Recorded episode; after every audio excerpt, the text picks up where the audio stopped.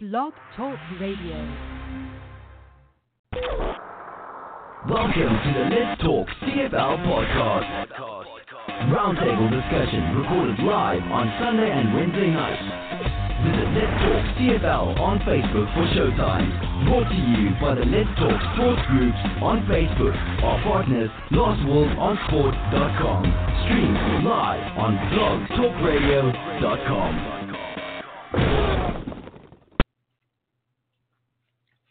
Good evening, sports fans, and welcome to Let's Talk CFL podcast episode number 404. I'm your host, Christopher Jones. I have a mouthful of hamburger. Oh, oh. much better. Okay, so um, yeah, we are l- running a little late doing everything around here. Uh, Mrs. is away on a uh, a horse clinic or something like that, so I have to do all her chores as well. So sorry about being a little late and rushed and everything else, but uh, so what? Who cares? Uh, do I have a rant? Do I have a rant? Hmm. You know what's bothering me the most is people who jump into the Facebook groups and they um, they come up with these really ridiculous ideas, but they're not original. Okay. Um, for an example, we just had a new person on there who is going, okay, so what CFL, uh, what Canadian city should hope should have a CFL team? Let's see if we can expand this league to 16 teams. Fuck off already, okay? We know what the league is doing. We've got teams that are failing, and I'll call it and say they're not doing real well right now. We're looking for owners. There is nobody stepping forward to to buy a team, to start a team, to do anything. Uh, cities are not willing to put out the money to build a stadium. Provincial governments aren't building statements, stadiums. The federal government wants no part of it. So where do these people think that you know just the billionaires are going to fall out of the sky and build a two hundred million dollar stadium for a toy football team? And I'm not disrespecting the CFL in any way and calling it a, a, a subpar league because it certainly isn't. I think it's a premier football league. But let's get real. They're not money makers like they are in the NFL. Okay? Uh, they're not, you know, these franchises aren't, aren't worth a billion dollars in climbing. Okay? You're lucky if you get your franchise fee back out of it. So, you know, there has to be these people whoever is going to do this has to have an extreme passion for the the league we don't see them. They're not there. They're not they're not falling out of the sky okay? I'd like to see one more team one more team. That's it. Just one more team in the cfl possibly in london ontario or windsor ontario or something like that. Um, that would be the best place to, for a football team in my opinion. Now that is just my opinion okay? 10 teams is perfect. You get nine home games, nine away games, one, you know, each each play each team you play home and home and away. That's perfect. It absolutely makes a perfect schedule. We're back to even numbers. We have be- better bye weeks. We have better everything. Everything becomes better, okay, with one more team. Not not two teams, not three teams, not eight teams, one more team, this league would be complete. Okay, and I'll guarantee you that that team is not Halifax. It ain't gonna happen. We'll know that in on Tuesday. I guess that's the day after the election. Um, Halifax City Council um, tabled their, their decision on whether to build a stadium or not for two weeks. I can't see how that would make any difference.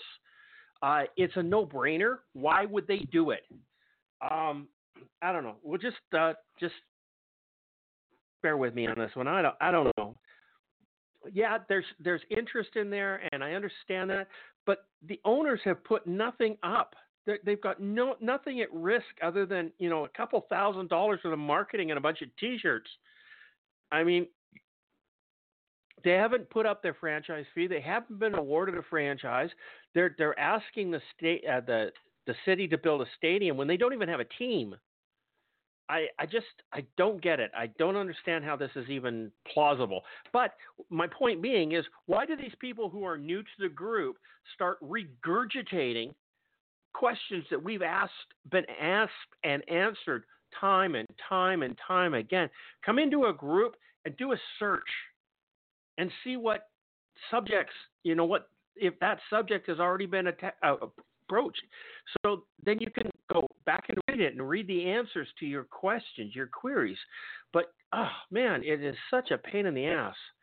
Okay, so um, I that's a bit of that's my rant, and that's about all I'm going to do on it today because it's just it's just frustrating that people are doing this. So um, Charles is down in Las Vegas. Uh, Mark, I don't know where Mark is. Last we heard, he was in North Dakota. Uh, would shake my head. Um, so he's just not. I think he's gone to bed, is what he said. So I, I, really, it doesn't matter where he is. He's just not available for the show. So it, we got uh, Will online and we have uh, Phil online. Uh, two Calgarians. So let's just open up the mics here and uh, see what happens. I think I got Will's mic open and press nine. Phil. Oh no, that's not Phil. Okay, Will, how you doing, buddy? I'm good. Okay, okay. now I am shocked and amazed at what? That you just spent that you just spent five minutes on this, six minutes on this, because really? I saw that post. I saw that post today, and I scrolled by it because I said to myself, "This is 30 seconds in my life I will never get back." I know. Okay? And I didn't even I didn't even bother reading it. Okay. And then crap. I spent five minutes on it, and I wasted your time, eh? I'm sorry about that. But but but I've got a little bit of a rant myself and I didn't realize this until I was scrolling through some stuff this afternoon. You realize the playoff spots in the East are already set, correct? As far as yes. the two Eastern teams. Exactly. Montreal, and they're selling tickets and everything Hamilton else. Yes. and Montreal. Right. And so for the next three weeks, Calgary, Saskatchewan, Edmonton, and uh, Winterpeg. Who did I miss? Winnipeg Win- are gonna beat the fuck out of each other for playoff spots. And yeah, for that home it's a game. known fact. It's it's a known fact. The harder you play, the more injuries you're going to have. Yep. And especially in the Bomber and the Stampeder back-to-back games, they're going to beat the crap out of each other. Mm-hmm. And you got because they're impo- they're important games. and you got the two games in the East. These two teams are just going to sit back for the next three weeks because it doesn't matter if they win or lose. Mm-hmm. They're in the playoffs. Yeah. Something has to change. Something has to change, in my mind. Well, well, I mean, Something a lot of the years, change. Calgary is in that same situation. Will Yeah, but Calgary the last five years, Calgary's situation. been in that situation where they knew exactly where they were going to finish in the playoffs. They could coast through the rest of the games. They could sit back on their bye week, and they're going to host a game, and it really didn't matter to them from what week 15 on. But they've played five competitive teams in the West continuously. Okay, and they beat all five. So they have they have a right. What I'm talking about is the teams. There's always two teams in the East that are fucking pathetic, and, And sometimes it- three. It's just not fair, and sometimes three. Sometimes but the three. top two teams make it. And like I said, I don't know if there's going to be anything left of Calgary, Winnipeg, Saskatchewan by the time they get to the playoffs. Because how often has this happened in the West recently? Not very often. No, not with three So- teams tied in week 20 or week 19. Nope. And I mean, if you value the home playoff spot, you got to go out and you got to play playoff football from the get go. Oh yeah. if if you play playoff football for three games, are you going to have anything left by the time the playoffs come around? This, this, and I'm this- sorry, home game home game advantage is important. oh hell yeah. Nobody wants to go into Regina oh. So- and play. Nope, nope. Okay, so this goes back to something that I have I've I've really had this problem with with this league and the apathy, not only of the fans but of the teams, that where they say that the the, the season doesn't start till Labor Day. I'm sorry, week one games count just as much as they do in week 21, Unless you're in the East, unless you're in the because East. you can because you can play the first ten games and still have a playoff spot. You could lose the first Okay. ten games. Yes, you can, and you'll still have a playoff spot. So it's a unique situation, I guess. I mean, Hamilton went into the playoffs last year with a nine, eight and ten record, eight and ten, and they hosted a playoff game. They hosted a That fucking game. That is In- correct. In what world does that make sense? It makes no sense. It makes You know no what? Maybe- sense. Maybe we should have three divisions. Instead of going to one division, why don't we go to three divisions? BC, Edmonton, Or- and Calgary in one division, Saskatchewan, um, Winnipeg, and uh, Hamilton in another, and Toronto, Montreal, and Ottawa in another division. Top team goes into the playoffs and of each division, and then there's a wild card. Or, or for that matter, how about this is kind of bizarre, but let me think this out for a second. How about if you take the top? What do we take now? So there's three Top teams three. that come out of the west, three out of the west, and three out of the east. Correct? Or That's the three theory. other teams. That's a theory. So why don't why don't we take the top four teams? Well, there are only four teams in the East. No, no, but you take the top four teams in the league, okay, Okay. and the next two teams have a playoff game against each other to decide who goes into the last playoff position. Hmm.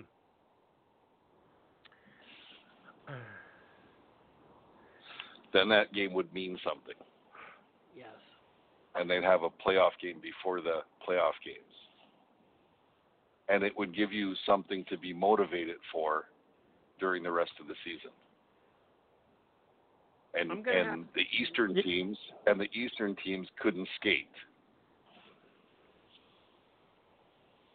Okay, so what you're saying now is, uh, I, I, I, I'm not against this. I just want to understand it properly, and I, and if I'm a little confused, and I'm sure that the other people at home are confused about this one.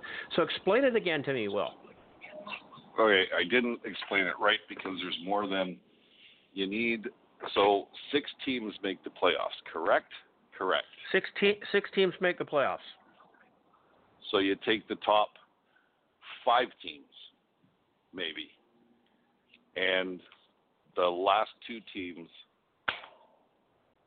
Out of those, out of those five teams, the next best records have a playoff game, and they play. They end up getting another playoff game after that. So you got to play. Instead of playing two games to get into the Grey Cup, you got to play three games to get into the Grey Cup if you're a bottom feeder.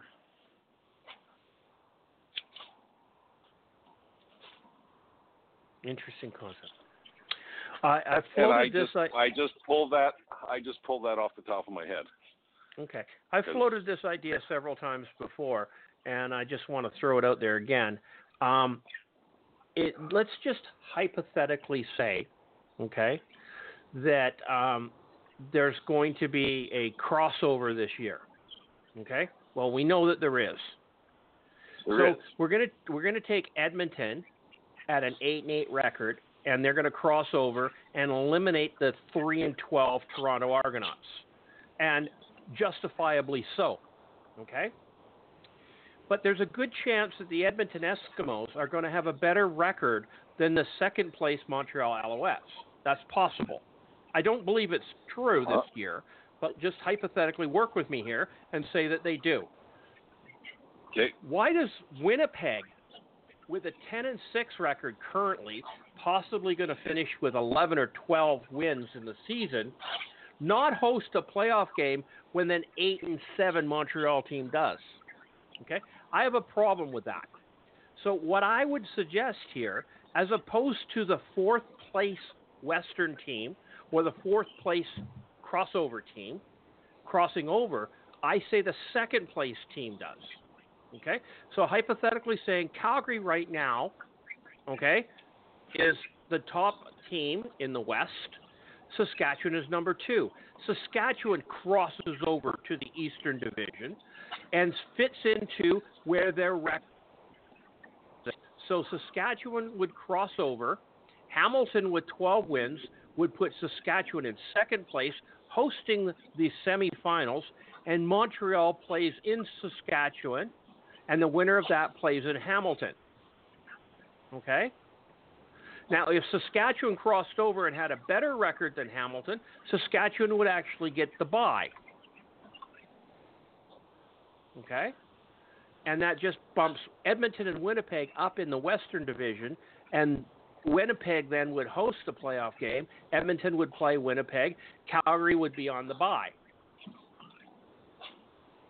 So instead of the fourth place team crossing over, the second team crosses over in that division and fits into the divi- uh, the opposing division. Because I'm not going to say this is always a, a Western crossover to the East. Um, I believe that that will always happen that way. I don't believe there will ever be an Eastern Division crossover, but I can't say that with all certainty.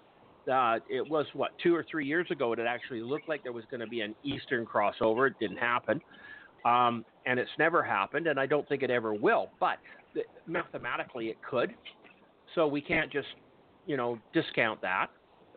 Um, so I think that that's a better way of doing it because then it's fair to Saskatchewan, who had a, a, a very good record, ends up in second place, or or worse, even Winnipeg, which is tie but loses the season series hypothetically, doesn't even get to host a playoff game when their record is substantially better than the team on the other other side. Now, I've always said that this is a better way of doing it. I'm not if you opposed to what you said. I just want to think about if it. you a take what I if if you take what I think think about this, okay, there could be if you take the top five teams in some situations, the top five teams could be Western teams. yes, very well. Okay, and then I, I, I whoever's doubt left it, over play but it's possible. play each other. Well, it's possible. Whoever's left over play each other, and then they have to come to the last. They have to whoever the last. How can I say this? No, that's not going to work either. Um, they they don't get a they don't get a home playoff game other than that first round. Okay, and most of those teams are going to be shit anyway. So who cares who gets the home playoff game? And if it's an all Western if the top five are all Western, they all get playoff games. You know what I mean? I, I know exactly what you know what you mean, and you know right now there is a very small percentage of our fan base are Eastern people, but they're just screaming at you. They're just absolutely screaming at you mm-hmm. because of the possibility that an Eastern team doesn't get a play, home playoff game. Well, quite honestly, they shouldn't if they're shit. Well, but Okay. but, but they Hamilton, will. without get, question. They'll get the Hamilton. they'll get the first round of the playoff game. and That'll be a home game.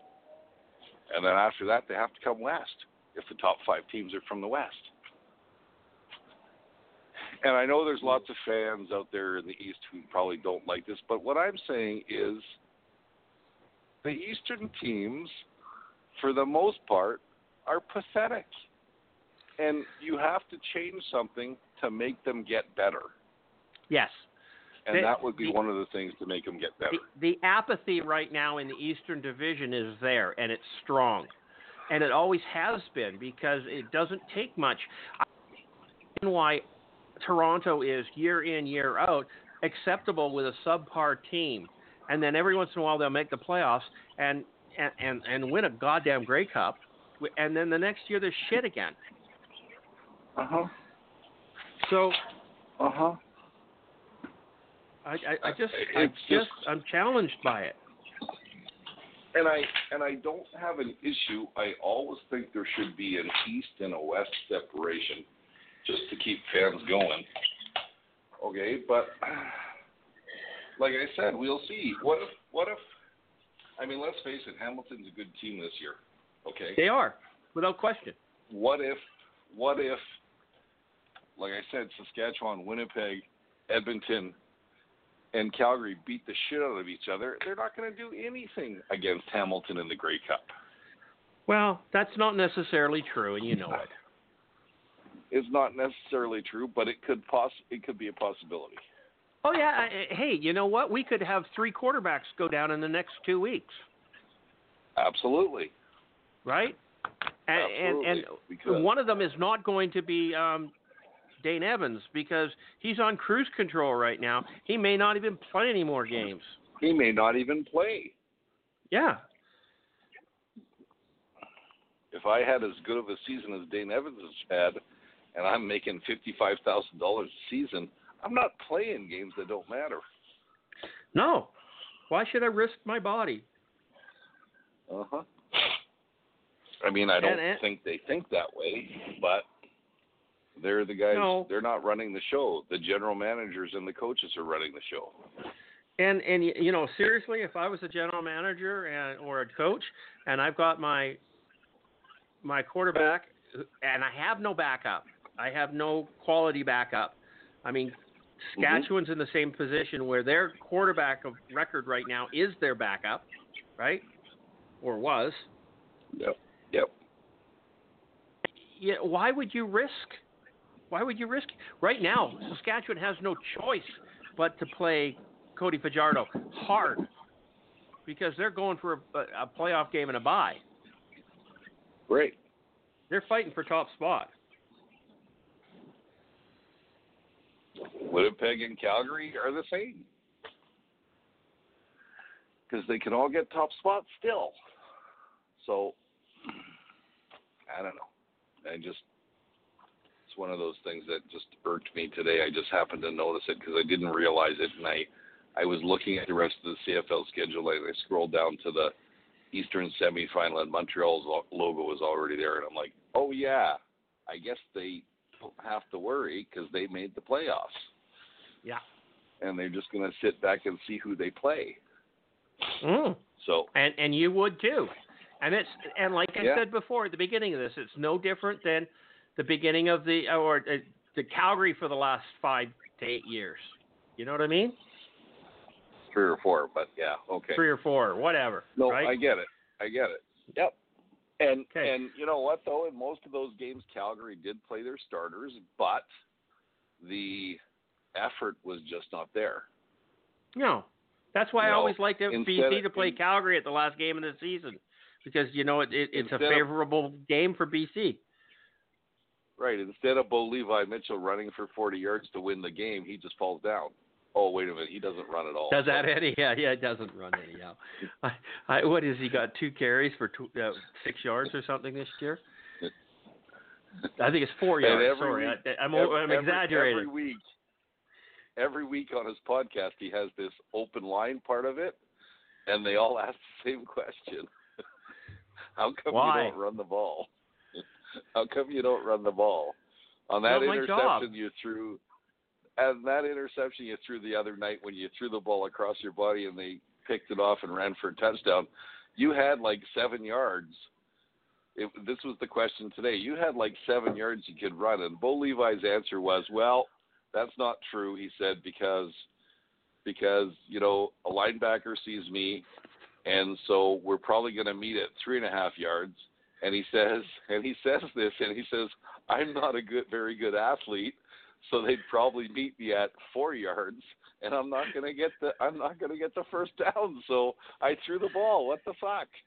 You gotta be you gotta like a guy who's honest like that, okay? yeah, you got to work to your strengths, and that running the ball is not one of his. Nope. Nope. And I can accept And that. I, way- I don't blame Bo Levi Mitchell for that one. I really, I don't. Okay, I that's not one of my problems that I have with him. You know, it's honestly. It was it was it was quite funny because what I did notice on the tape because I did watch the game that play where he threw the interception, he should have looked downfield because Eric Rogers was streaking down the middle of the field. He could have hit him for a touchdown. yeah. but- well, shoulda, coulda, woulda. Yeah. Okay, so now that we're 22 minutes in the show, I have to ask this question right now. Should, Phil, should are you you bring on? Phil in or not? Phil, are you there? Yes, sir. I'm here. Okay. Oh, there you go. Why don't you jump into the conversation that we're having? Or you got no input on that, or dying you to just enjoying yourself? I, both.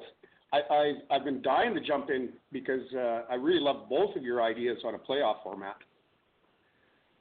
I, and particularly Wills. I, you know, I, I'm I'm always been in favor of getting rid of the the division, the East and West divisions, and Wills is is the best one I think all around for the CFL.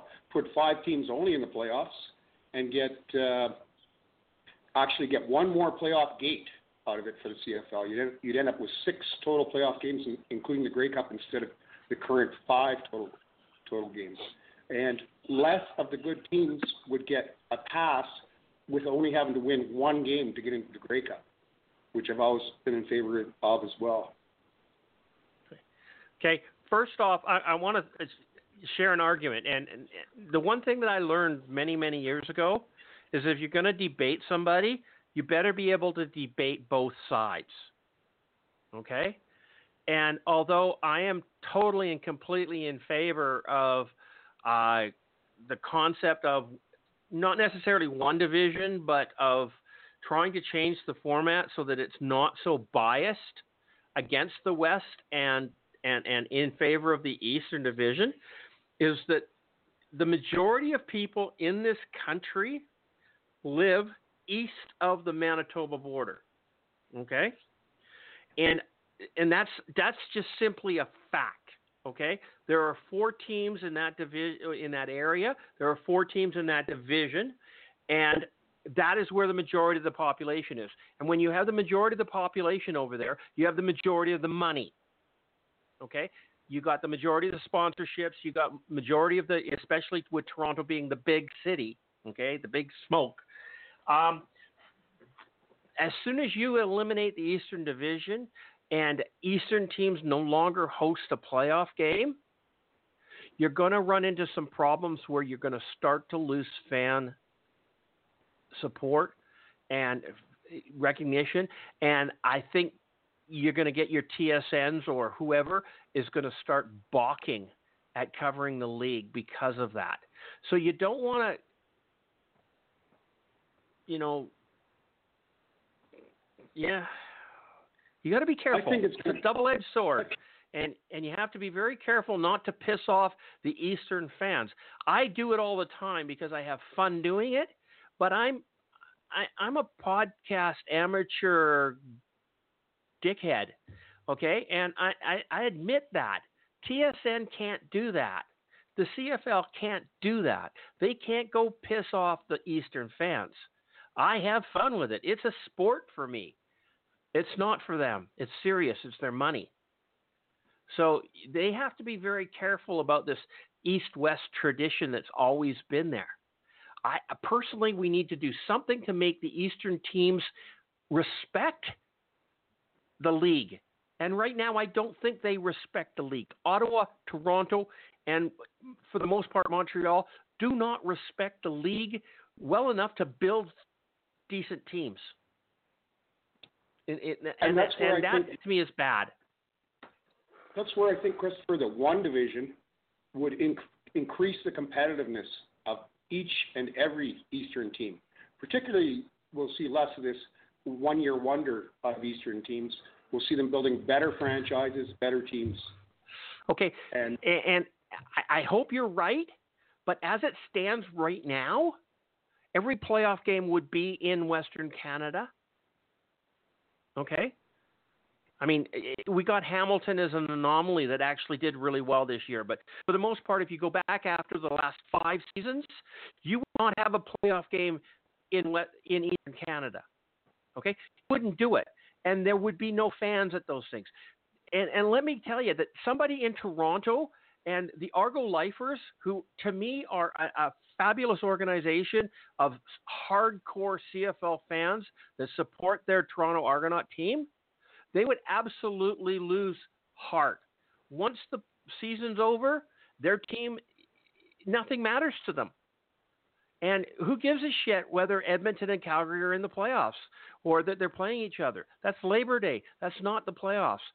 I mean, how can you? How could Toronto fans support a a Eskimo Stampede Grey Cup game.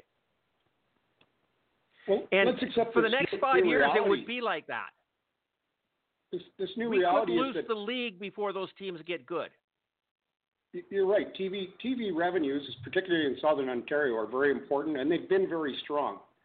But the reality is, if the Toronto Argonauts are on the road for a playoff game in Edmonton, you're still going to get those TV viewers. It's butts in the seats are not as important as they were at one time when when this Agreed. concept and, and this protection of the Eastern Conference was was protected so strongly before, and it hasn't come up since because it's sort of a no-starter.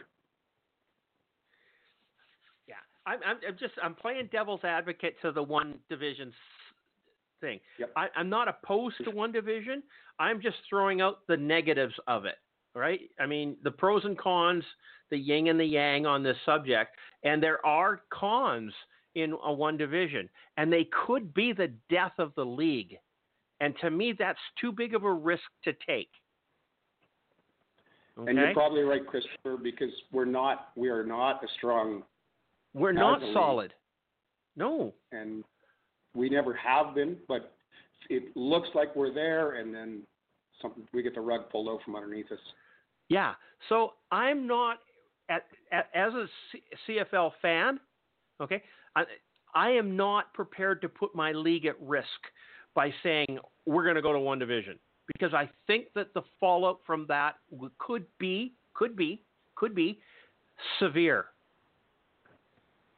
and and unsurmountable to recover from. And that to me is too big of a risk to take.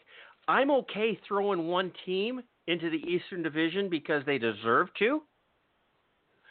I just don't think that it's always got to be the bottom team.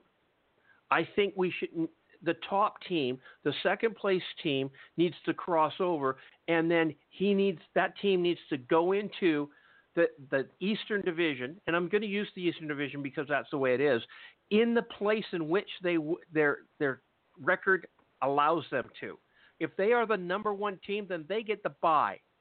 If they're the number 2 team they get to host the game. If they're the number 3 team then they, you know, they're they're they're crossing over in the third position just like normally would.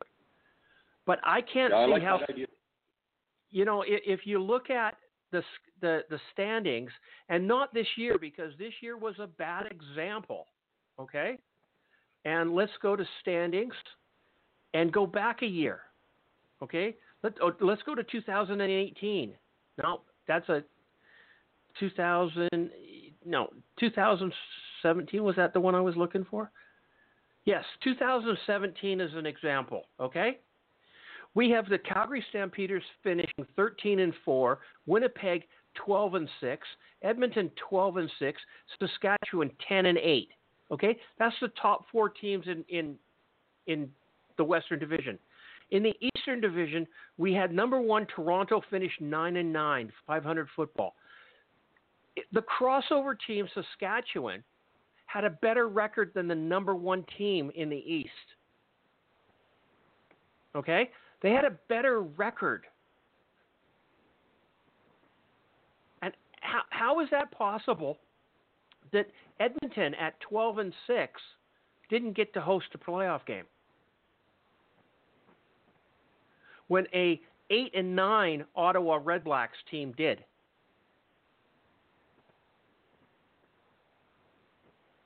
I, I don't understand what world that makes sense because it doesn't, That's a good. That's a good point too. So right? 2017 is a great example. Yeah. 2017. Now, I, I know that that doesn't happen every year, and I'm not purporting it to be happen every year. But in, in 2018, go up one year, okay? Which because we can't really do 2019 because we don't know what how things are going to finish. Montreal may win three games and actually look respectable for the end of the season. So um, let's not play with this year. Um, you had the nine and nine BC Lions crossing over and the nine and nine Edmonton Eskimos missing the playoffs completely. Okay, but in second place, hosting a playoff game, you had Hamilton at eight and ten. Okay, so the second place team in the West last year was Saskatchewan at twelve and six. Saskatchewan should have crossed over to the Eastern Division with their 12 and 6 record and taken first place with a bye over Ottawa at 11 and 7. Okay? So Calgary gets a bye, Saskatchewan gets a bye, Winnipeg hosts a game, Winnipeg hosts BC Lions, and Ottawa hosts the Hamilton Tiger Cats. The winner of those play the two teams that got the bye, which was Calgary in the West and Saskatchewan in the East. Yes, you could have a Saskatchewan Calgary Grey Cup, but I'm sorry, if those are the two better teams, then so be it. Okay? I don't understand how you feel that you have the right to host a playoff game with an 8 and 10 record. It's embarrassing. I think that's that's good stuff, Christopher. You you nailed it right there. There's Yeah. 2018 is another good example. Well, and well, you can go back to 2016. It's no different, right? I mean, 2016 we had we had a seven and 11 Hamilton Tiger Cat team hosting a playoff game. You had an eight and nine Ottawa Redblacks team getting a bye. Eight and nine. Okay. The crossover team from the West that year was Edmonton, and they had a 10 and 8 record. It got Ottawa real won the quiet and Ottawa run, won the Grey Cup. Went into the playoffs at eight and nine with a tie. Right, eight, nine, Yeah. and one. That's a Marcus Crandell year. I mean that happens, but uh, usually you've got to win two road games at, to get to the Grey Cup and be a 1989 Riders or 1990 Winnipeg Blue Bombers to be able When to do something like that. you're a something sub like that. 500 team, you shouldn't be. You shouldn't expect to host a playoff game. Bottom line. You know, and it's interesting because the East wouldn't always be out of it because if you go back to 2015, Edmonton was had the best record. They were 14 and 4. Calgary was tied 14 and 4. BC was 7-11. Winnipeg was 5 and 13. The East, Ottawa was 12 and 6. Hamilton was 10 and 8. Toronto was 10 and 8. So it would work both ways. And if you look at it, Montreal at six and 12 was almost a crossover team. Yep. right? I mean, BC was only one game up on them. Well, two for a crossover happening, right? And and it could very easily have been BC failing two more games and Montreal, you know, getting in there. It could that could have easily have been an, an Eastern crossover. It didn't happen, Uh huh. Nope. and you know, but it could have. So it doesn't always happen the way that we're we're support, we're, we're proposing it to be. It just doesn't. But the years that it does, it needs to become fair. And it's Yep. eight and eight and ten team or eight nine and one team shouldn't be getting a bye and a and a, and a and a home playoff game. Not when there's three other teams that have got better records. You're right. So I, I really believe that the, the, the second place crossover makes the most amount of sense to saving the two divisions. And if you want to save the two divisions and keep the East West rivalry and keep the tradition and keep the honor and keep everything else to do, then that's that's the, the solution to the problem. Or a, a, a theory of a solution to the, the problem. But if you're going to scrap the, the divisions completely, there, there's a plethora of different ways of of, do, of skinning this cat. Will does have a good one. Okay. And you know what? And here here's an interesting concept. You go back to 2001, and you had Winnipeg in the? East. Winnipeg in Okay. the East.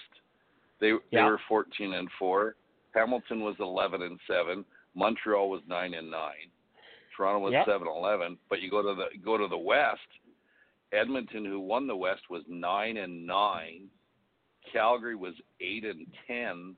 BC was eight and ten, Yeah. and Saskatchewan was six and twelve. So we were pathetic that year. It- without And- question. Okay, and of course, you know who won the Grey Cup that year. Okay, the eight and ten Calgary Stampeders. Marcus Crandell. Okay, so with Marcus Crandell. It wasn't the 14 So- and 4 Winnipeg Blue Bombers, I'll tell you that. No, that, sir. This wasn't no, sir. 1990. But if they had a one in 2001, we'd have nothing to talk about today.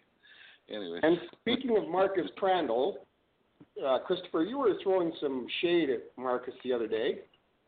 Never. And so I thought He's- I would He's check my his, hero. his college stats, and he actually uh, uh, set 35 passing records at Eastern Carolina, which is the same college as uh, one Darian Durant and uh, one other writer quarterback to come afterwards. Lots of Marcus Crandell's passing records still exist at East Carolina. Oh, Yeah, I'm not but you know dissing- I'm know- not dissing the guy. I just have fun because Will brings this up all the time. This You know- 2001 you know what, 8 Phil? and 10 Calgary team. Phil, we'd have to look at this further and closer. We'd have to see what kind of receivers Marcus Crandell had in university because I guarantee you his longest pass was 12 yards and they ran with the ball, okay? And that's why he was so good That could be. because the guy could the guy couldn't throw the ball after past 30 yards, okay? He was pathetic. Okay, so if, if if one of the Anyway. 35 records that he ha- eh, that he holds at, at Eastern Carolina or whatever the, the the school was is YAC yards, Will Yeah. Will could be correct No, here. I Most could amount be of correct. YAC yards. Okay. Uh, sorry, sorry. The number was 30. 30 passing on offensive record. He was Okay. he was a candidate for the Johnny Unitas Golden Arm Award in 1996. Marcus Crandell and Golden Arm do not go well in the same sentence. Okay. Anyhow, we've digressed here just a Should little we bit. talk about should we talk about games a little bit? yeah, we we got don't have lots to of talk time. very long about them. We don't No, to talk we don't. long We- about them. We, we we got lots lots of time. We're just on, we're on a roll here, and we're on this playoff format. And it was your rant that started this, by the way. My rant was over at, at like 8:22. Now we're over at 8:41, so we're almost about the same Well, amount of time. I just think that we- there needs to be a change in the playoff format. There just Yep. needs to be. And in all honesty, and, and I want to make it fair for both divisions. I want it to be able to work in both directions. And in 2001, it would have. Okay? In 2001, but I- Hamilton would have crossed over. Edmonton, who was the first place team, would have been become the second place team. I don't have a problem with that. Well, you know what? What we have to wait for is at the at Grey Cup time. I know Randy Ambrosie is going to make an announcement, and he's going to tell everybody that the 2022 Grey Cup is going to be in Tijuana, Mexico. Okay, just to attract some Mexicans. Okay. And Oh. and some guys will like that because you know it's going to be nice, and you don't have to wear a snowmobile suit to go to the game. Uh, So- yeah, or a catheter. There you go, and you could and you could you, don't want probably to get out of your snowmobile suit just to take a piss. you could probably play a football game in in in the bull ring or something out there. So, you know, just saying. Yeah. No, I I don't think we're going to have a game in Tijuana. Okay, I just I don't think the population in Tijuana would warrant it. Um, you know, maybe Cabo San Lucas or something, but Tijuana, no. Okay, just a suggestion. Uh, it, Randy, was a bad if one. you're listening, Randy, if you're listening, there's one for your books, buddy. Yeah, mm-hmm. no, not uh, not in Tijuana. I'm, I'm I'm not on that. I'm not on the same page. I would love to see some City. exhibition games in the United States. Mexico City every year for the Grey Cup. Yeah, I'd go. I'd go. I would go. I'd go. I'd go, buddy. Mexico City, baby. Twenty-two Yeah, I think- million people. Ooh-ah. Party on. Yeah, I think that that would be a good thing. Yeah, in fact, if we're going to do that, then we shouldn't start our season until Labor Day. To have the playoffs down in Mexico. Well, and and you know what? If you got three percent of the population of Mexico of Mexico City, you'd have a sold out stadium. A Three percent. I think it'd be good, less than that. 03 percent. And not to mention whatever. the amount of CFL fans who would travel to it. Yep. Oh, I mean, let's serious. We should put up a poll on the Let's Talk Facebook page and say, uh, yeah, if the uh, Grey Cup was in Mexico City, how many of you would go? I think everybody would. Hard pressed not Uh-huh. to. Uh huh. Okay, but this is getting ridiculous and silly, but that's okay. Yes. But I, like I said just a moment ago, I'd like to see some exhibition games down in the states to see how the interest is down there. We've Yeah. done touchdown Atlantic. Let's do touchdown America. And and and, Tried and you know, dude, before, haven't we? no, we haven't. No, we haven't. Well, we used to have team. We used to have teams in the United States of America. Okay. Yes, I understand we had teams down there, but it wasn't done properly. You can't just expand the league by eight teams and expect it to exist. You need to. Ottawa, the expansion into Ottawa for the Red Blacks almost destroyed the CFL's talent pool on the Canadian content. So you can't just throw a plethora of teams together and expect it to happen. Whether or not they have American or Canadian players on them, you can't just just start with 42 players who have never played CFL before. That's why this, the U.S. expansion failed miserably, is because the teams couldn't play football. They didn't understand the game. The coaches didn't understand the game. It's, they, they knew nothing about it. And it takes you more than two seasons to figure it out. And by then, it, it had failed. Mhm. Expand it with one team, put one team down there, exp- bring the players in, bring some coaches in from all the different teams in the CFL, and build a team. Okay, one at a time. And three years later, four years later, put in another team. I still don't think we need more than ten teams, but if you want to expand the, the, the league, you have to do it one team at a time, four years apart, I agree. and and and or go along slow. that, or along that concept, or along that concept. and, and I'm not purporting it to be in America. I would just like to try Oh. an ex- exhibition game in St. Louis, who just lost their their Rams or whoever the hell they were, hmm right? This is a football crazed city that just lost their team. I, I, I think the support would be like Baltimore. You remember Baltimore?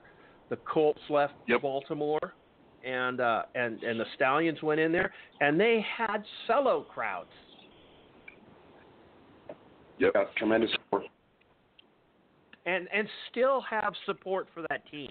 The Baltimore Stallions fan club still exists today. What, 30 years later? 20, 25 years later? It's amazing. It's amazing, and good for them. Okay, let's talk some football.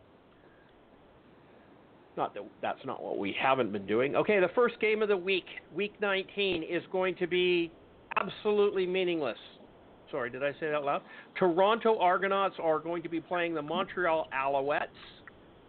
Uh, that is going to be a Friday night game. And uh, Charles has picked Montreal 35 to 17. Will, you're up. Well, I'm not going to spend a lot of time on this game. I don't think Montreal's motivated. I think Toronto's guys are still looking for jobs, and I need to catch Charles, so I am going to go uh, Argos 28, Montreal 26. 28 26. You're taking the Argos. Okay, I do not have scores from Mark. He's gone to bed. Uh, if he doesn't give them up before kickoff tomorrow, that's a good thing for you, Phil. Um, Phil, go ahead. Pick your teams. Well, this Toronto Montreal game has got some interest to it. Uh, you know, something that was overlooked last week. Uh, I haven't seen anybody writing on it, and uh, and we forgot to talk about it. Is that uh, S.J. Green joined both the 700 reception club and the 10,000 yard club last week, which I thought was pretty interesting and pretty impressive. And uh, but you know, getting back to the game, I, I think that Montreal was very fortunate on offense in the last meeting, and and the Argos are a rising team. So I I see Montreal winning a close one. Montreal 28, Argos 26. So you picked the same score Will just had, only backwards. Is that correct? you both picked uh, yeah, I 28 26. I don't always listen closely to Will. I'll have to admit. Yeah, I understand that. Okay, I'm going to take the Argos Phil, on this one. Phil who? Phil who? Phil who? Yeah, Phil? yeah. I'm going to take the Argos on this one because for two reasons. One, I think the law office of McLeod Bethel Thompson is a, a is it's it's got something to prove right now. He is starting, but I also know that um, Zach Collaros has been taking. Um, no, Zach Collaros is gone from there. Sorry, that's in Winnipeg. Okay, yeah, just I'm going with Bethel Thompson as a starting quarterback. And uh, Montreal's this is a nothing game for them. They're just going to put it up and I'm going to go 32 24 for the Argos. Probably way too high, but what the hell. Okay, the next game is uh, uh, means everything for one team and means nothing for the other. We have the Saskatchewan Roughriders into BC. BC has been eliminated from the playoffs. That's a fact. Uh, and they are with without Iron Mike. Uh, Mike Reilly is out with a couple of uh, plates and a couple of screws in his wrist. Uh, he had surgery a couple days ago, and uh, he is gone for the season and uh, possibly the beginning of next. Who knows? It is his non-throwing hand, so we're we're not too upset about it. Um, put a club on it and let's play football. Quit being such a pussy, Mike. Uh, tomorrow night game, Saskatchewan and BC. Uh, Charles has BC taking this one 21 20. Uh, that's just a homer pick. There, there's not a hope in hell that BC is going to beat Saskatchewan. Um, Saskatchewan needs this win to take it, take over first place, and uh, they're they're they're going balls to the wall, and BC's got nothing to prove. So William, you're calling this one. yes. one. Yeah. Once again, um, You can take BC. You won't hurt my feelings. Charles, Char, Char, Charles must have been drinking in Vegas or something, or it is a homer pick, or I don't know if he's going to that game tomorrow or not. But is that Saskatchewan at BC? Yeah, it is. Um, once again, I'm still trying to catch Charles, so I am going to go Saskatchewan 26 and BC 14, and that's being generous Yeah. Because they also have they also have their second string quarterback in there, whoever he is, Danny O'Brien, the So- pylon. Danny O'Brien. Okay, Yes. so this and is well, not going to be don't, an don't exciting game. discount Brandon Bridge. Oh my God. yeah. Okay. I'm just bringing a little reality to the I show well, right now. no, okay? and I'm thinking, I'm thinking, Brandon Bridge hasn't played this year, so I'm Nope. thinking he's been working extra hard on reading defenses, and he's not going to run the ball at all. He's just going to throw it, baby. So maybe I should, maybe I should pick BC. Nah, I'm not going to do that. Go ahead. Okay. Bill, up to you, buddy. Well, let me start out by saying that Danny O'Brien was beat out by Logan Kilgore last year in Edmonton. Hmm, I know. So it doesn't give me a lot of hope for the Lions at home. And How do you think I feel? I understand. The, the Riders actually started out this week on Monday as only two and a half point favorites in this game Really? in Vegas. Lit, literally free money for those inclined. Uh, then it was three and a half on Tuesday, and it was five and a half. Uh, I see somewhere today, but the last I looked, it was it's seven points on this game. It could be 12, think, and I'd still I take. think- yeah, Yeah, and I Still I, I think I'll still take the seven points, but I'm not, I'm not going to borrow money to make that bet. But at at two and a half, I sure as hell would have. Yeah. So I'm going to take the Riders 28-18. Okay. Well, here I am, stuck in the middle.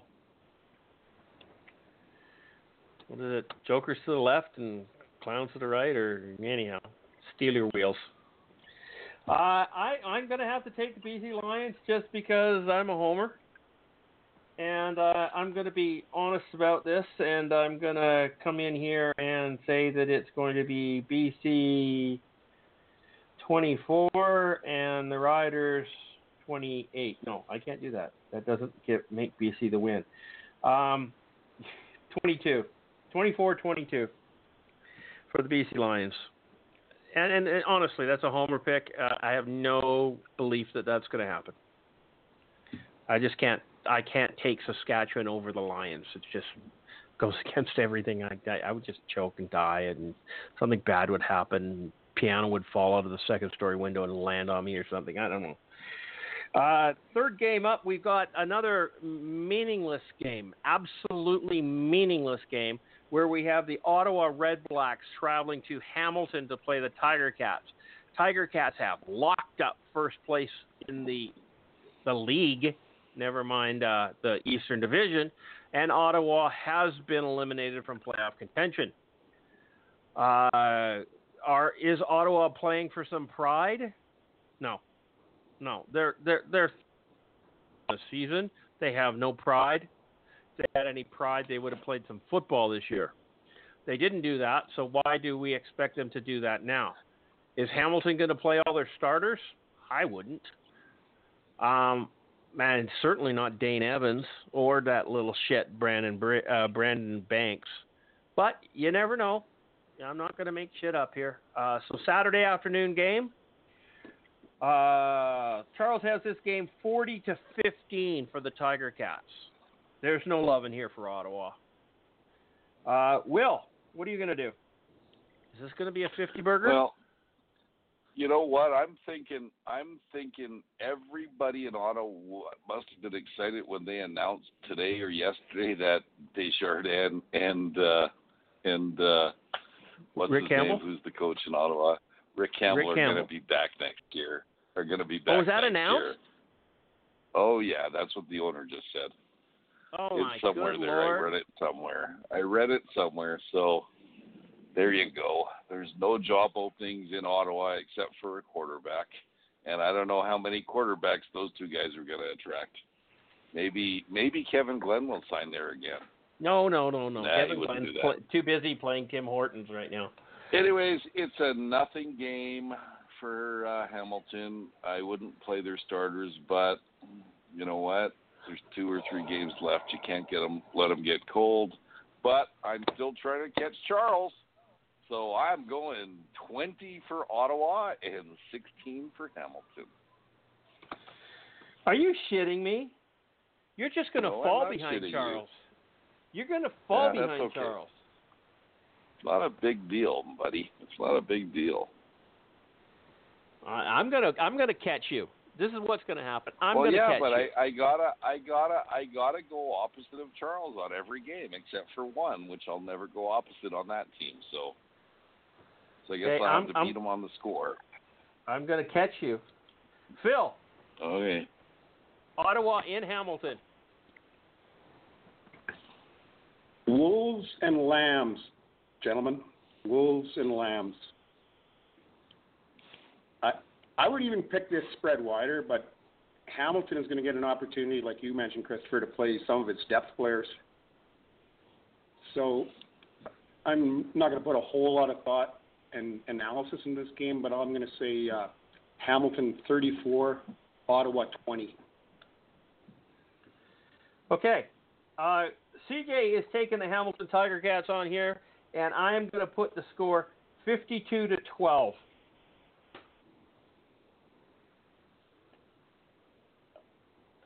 I'm going to get the golden ticket on this one. 52 to 12. Okay, and the final game has the Winnipeg Blue Bombers into Calgary. The winner of this game is in first place. Ish. Okay, it's a big game. It's a big matchup. It's an important game. It is the game. This is going to be the game of the. These, this is both teams matter. This game matters to both of these teams. The Saskatchewan BC game only mattered to Saskatchewan. None of the other ones mattered. This one is going to be a barn burner. We have Winnipeg in Calgary. Charles has this Calgary 29, Winnipeg 18. William, put your score up.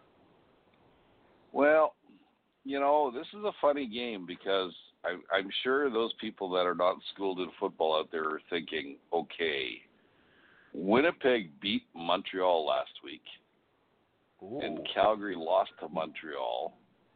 Ooh. So this game's got this game's got to be a shoe in for for for Winnipeg. Okay, which I don't know if that's the case. So, um, they've played one game this year. Calgary lost that one game by two points with their second string quarterback. Um, and they and Winnipeg also had Matt Nichols. So it's a hard game to pick. I think they're both going to come out to play. This should definitely be the game of the week. And I'm a homer. We all know that. I don't even think it's going to be close. I think it's going to be 32 for Winnipeg, or sorry, for Calgary. Cool. Calgary, and 14 for Winnipeg. Ooh. 14. I, I think Calgary, you're underestimating. Calgary, you're- Calgary has to win this game because if they end up tied at the end of the year, right now Winnipeg has got the advantage, and you got to win these next two games, or you don't win the season series. Yeah, no. And you need to beat the point spread. I just think you're Yep. underestimating the Winnipeg defense. Personally. And that's okay. I'm good with that. Phil, let's see what you got on this one. Well, I think you guys are right. This is the game of the week. Or William, you, I think you're correct. Um, as I mentioned last show, I, expect uh, these teams to split this series, uh, just much like the, the Riders and Bombers did in the uh, Labor Day Classic and the Banjo Bowl. And I agree with you, Christopher, that the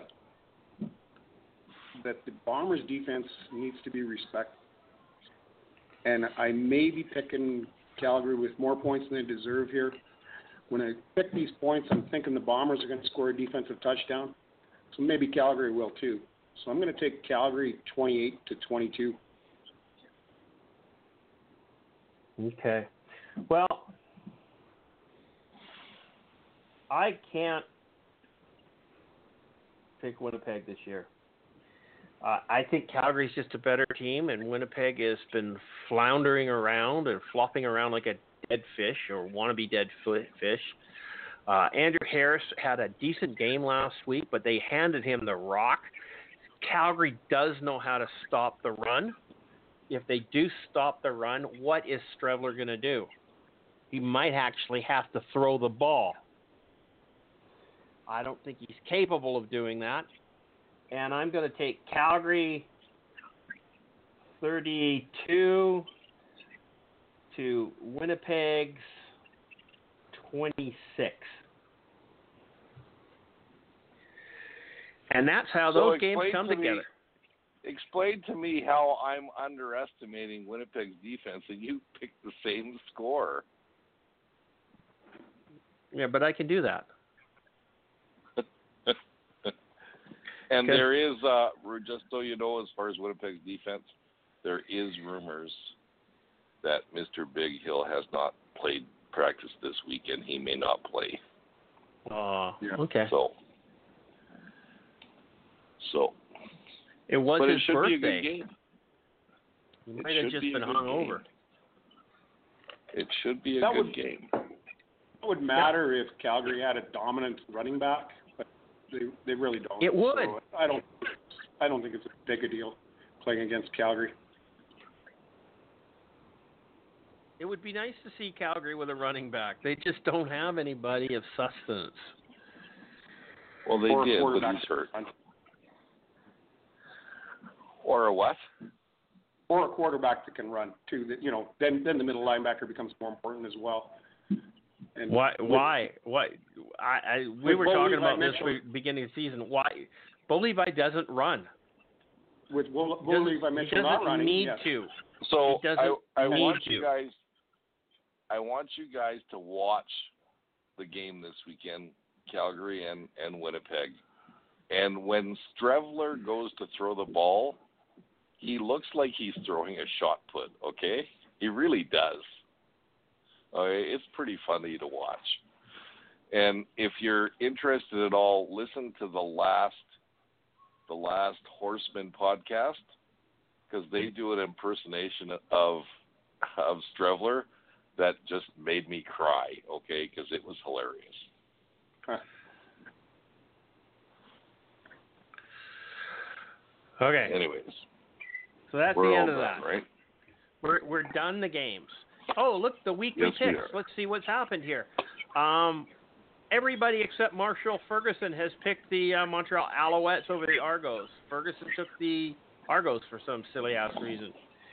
Don't know. Don't know. Oh, uh, so did I. So anyhow, um, Saskatchewan is a is, is a runaway pick over the BC Lions. Hamilton is a runaway pick over Ottawa, and Calgary is a runaway pick over Winnipeg. Wow. If I was a Stamps fan, I wouldn't be happy with that. No, I don't like it either. Because it Is that depends Phil trying on. to hack up a lung? I was Don't do going to that, say, Phil. is that you, Christopher? Is that No, you, that's not me. I'm good. I'm good. Oh, okay. Sorry, I couldn't find my Um, mute button. It's okay. Um, no, the Winnipeg game is going to be really interesting because I'm curious to see how Calgary stacks up. And I still, I still, but now that I think about it, was Montreal's position set in stone last week or not? Montreal. It must have been. It must have Yes. been. Yeah, it must have been because they lost. It, Okay. it, has been it's How been did- set in stone for a very, very, very, very long time. How did how did Winnipeg beat Montreal? Is my question. They don't have a quarterback, and, and why wouldn't you try and stop the run?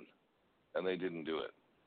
So, hello, Yeah, I don't know. hello. I can't answer. Oh, you still there? Oh, of course, I'm here. There was I'm silence listening on the to you. other end. Yeah, sometimes Okay, that bothers me cool. too. Yeah, it bothers me too, and I don't believe it, but that's okay. What? Did it silent? Yeah, Know that you no. listen to me. I, I do listen to you once in a while. Yeah. Okay. Okay. I believe. Okay. No, I do. I write down your scores. I talk to you about everything So else. is and yeah, no, I'm is listening this to you. Not, is this? Let me let me just make sure this is the truth, or was that last year? Is this not the first full season you have not been to a BC game, Christopher, no, or was that last year?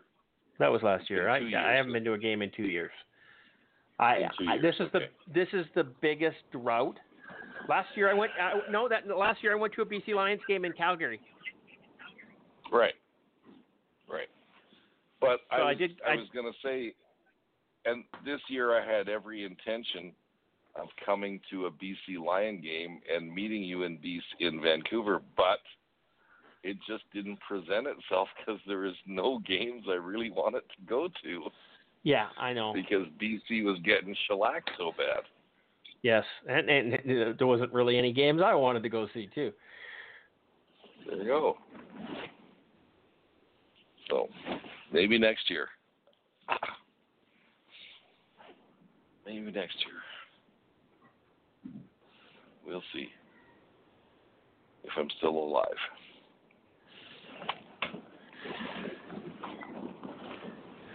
Yeah. Anyways, you, are you trying to find a new subject or not? No, well, yeah, I, I, we just had a new subject, and it was um, uh, David Naylor brought it up, and uh, the debate about XFL salaries versus CFL salaries is another reason why it would be a great would be great to have the salary di- disclosure in the CFL. Doesn't help CFL's image when people can make sweeping, untrue statements about how low the CFL salaries are. And I, I agree wholeheartedly. I, I believe in full disclosure on this, and, and it too. should have been that way. I have no idea why they feel that they they have the right to to to just not disclose this. I mean, if you're going to put out Mike Reilly's salary at seven hundred twenty-five thousand, why aren't you putting out the linebackers too, and and and the DBs and everybody else's? So, um, you know, we know that that happens. We know that you know what's his nuts um that O lineman that we got Ch- Sukh Chungh was is two hundred and sixty thousand or something like that. I mean, yeah. So if we know what the best players are, why can't we know what every player is? True that. I agree.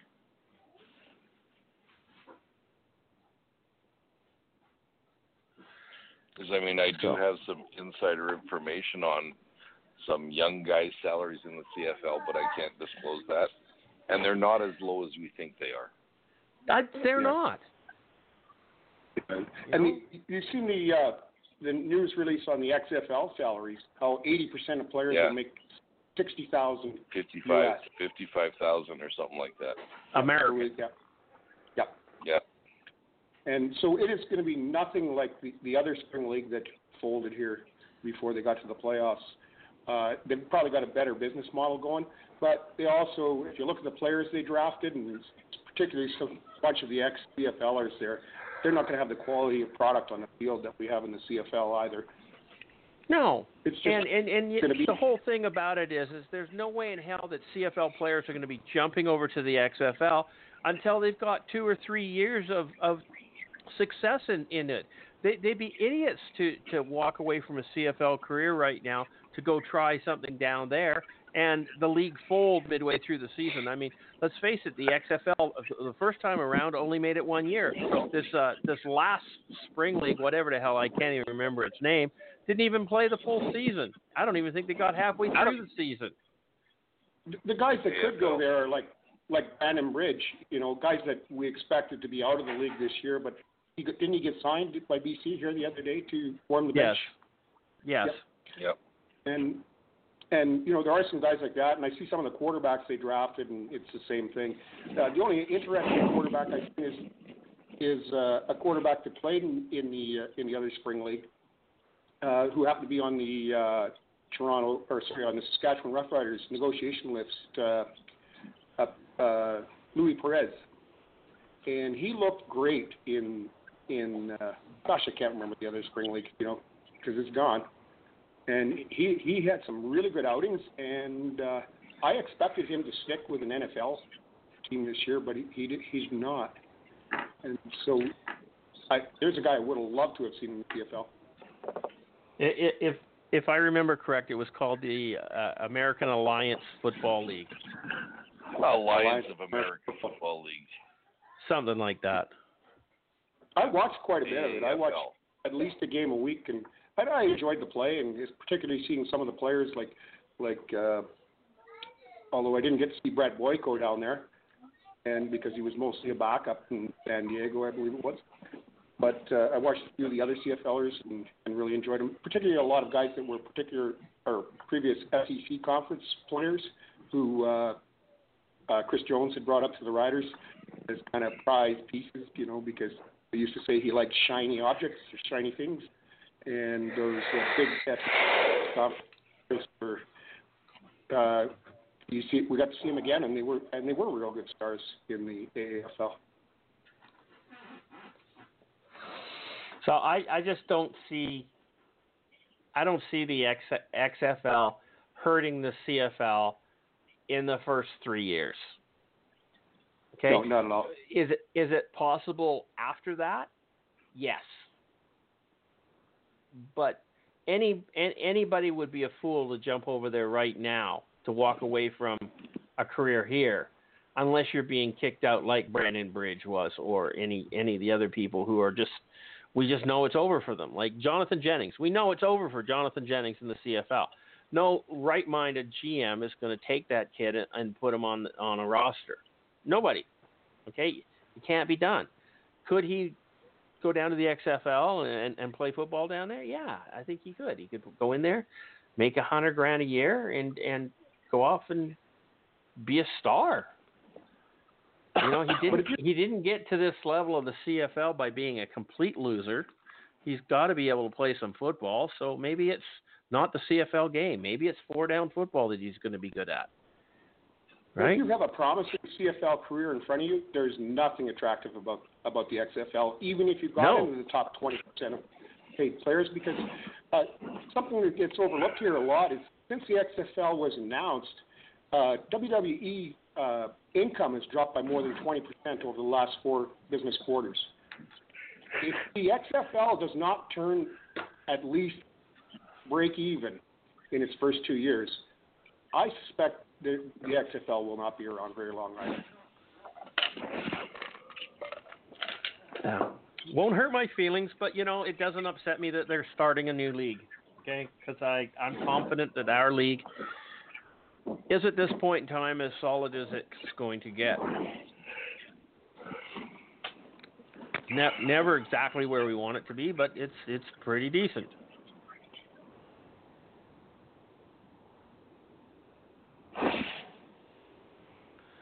Wow. Who is this guy? And why would he even come up with this concept?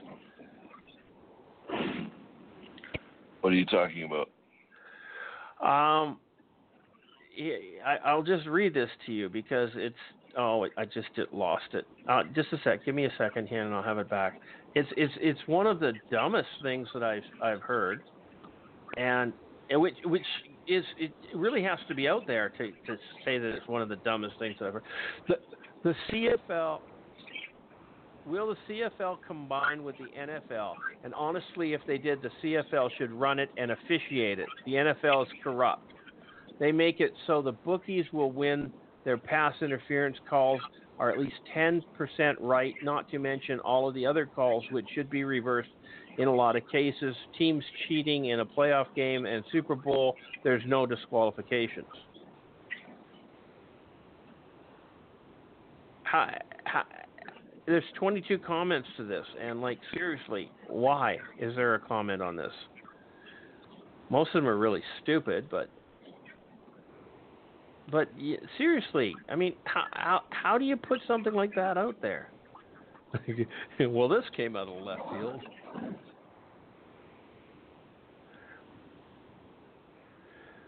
Oh God.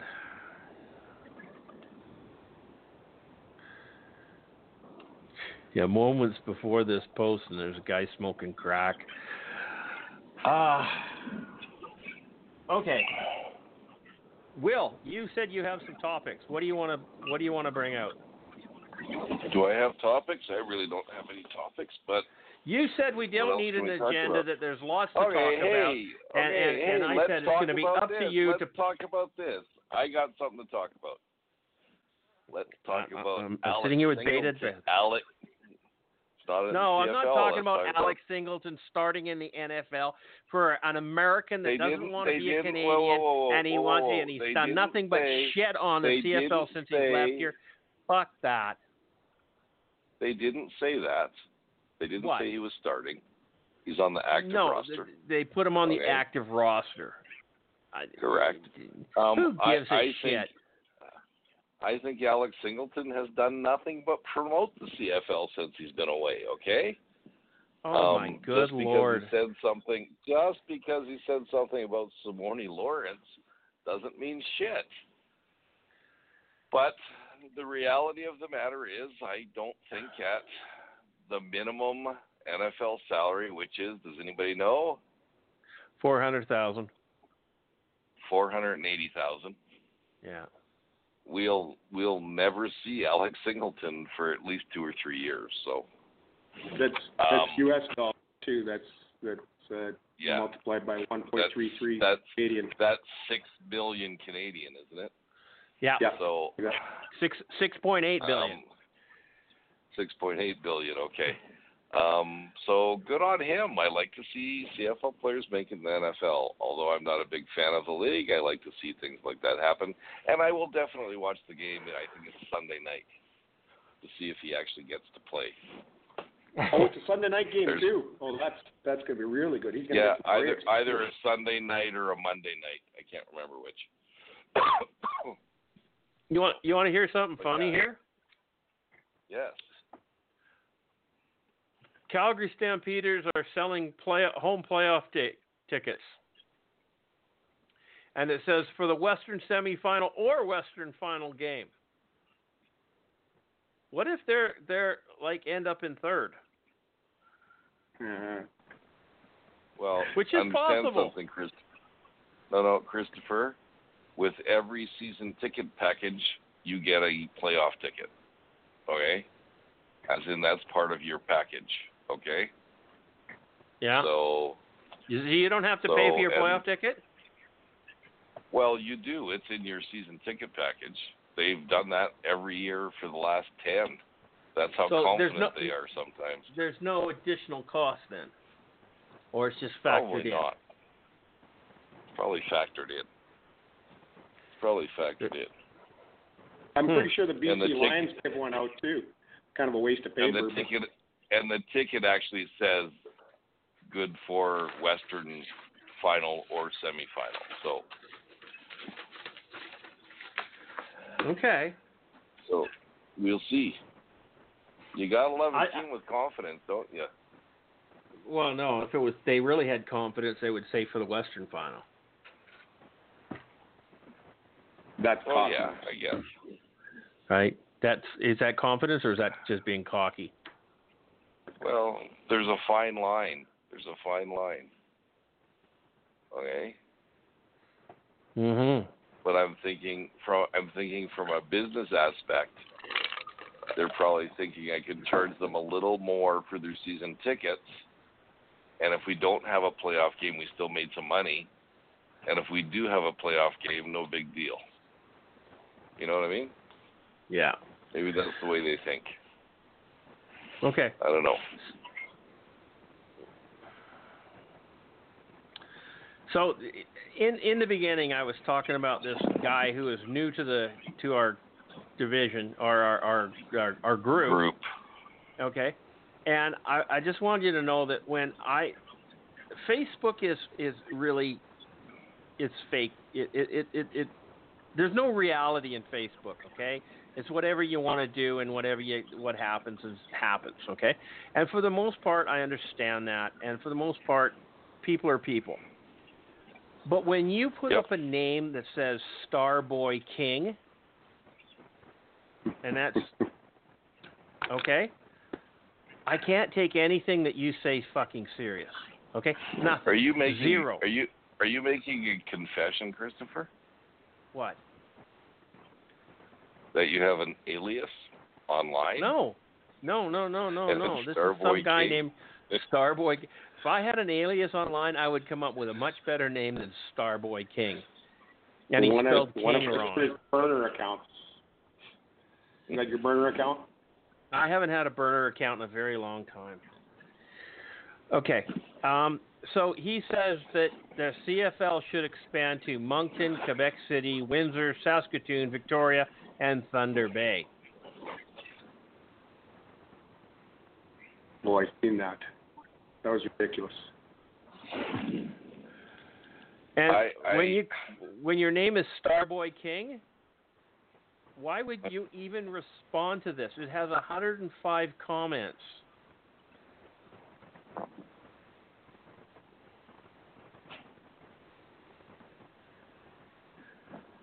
It it it it, it, boggles the mind.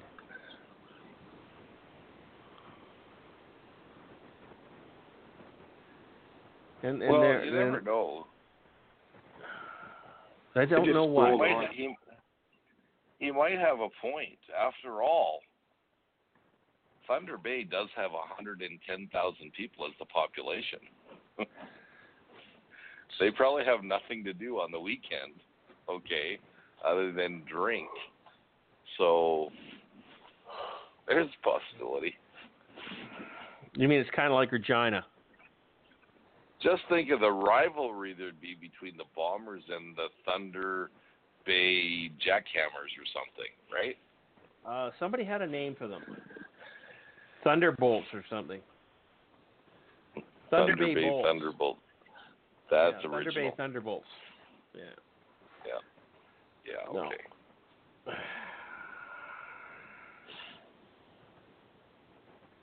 You never know. Maybe he's thought of a good business plan for all of those cities. Maybe we should have.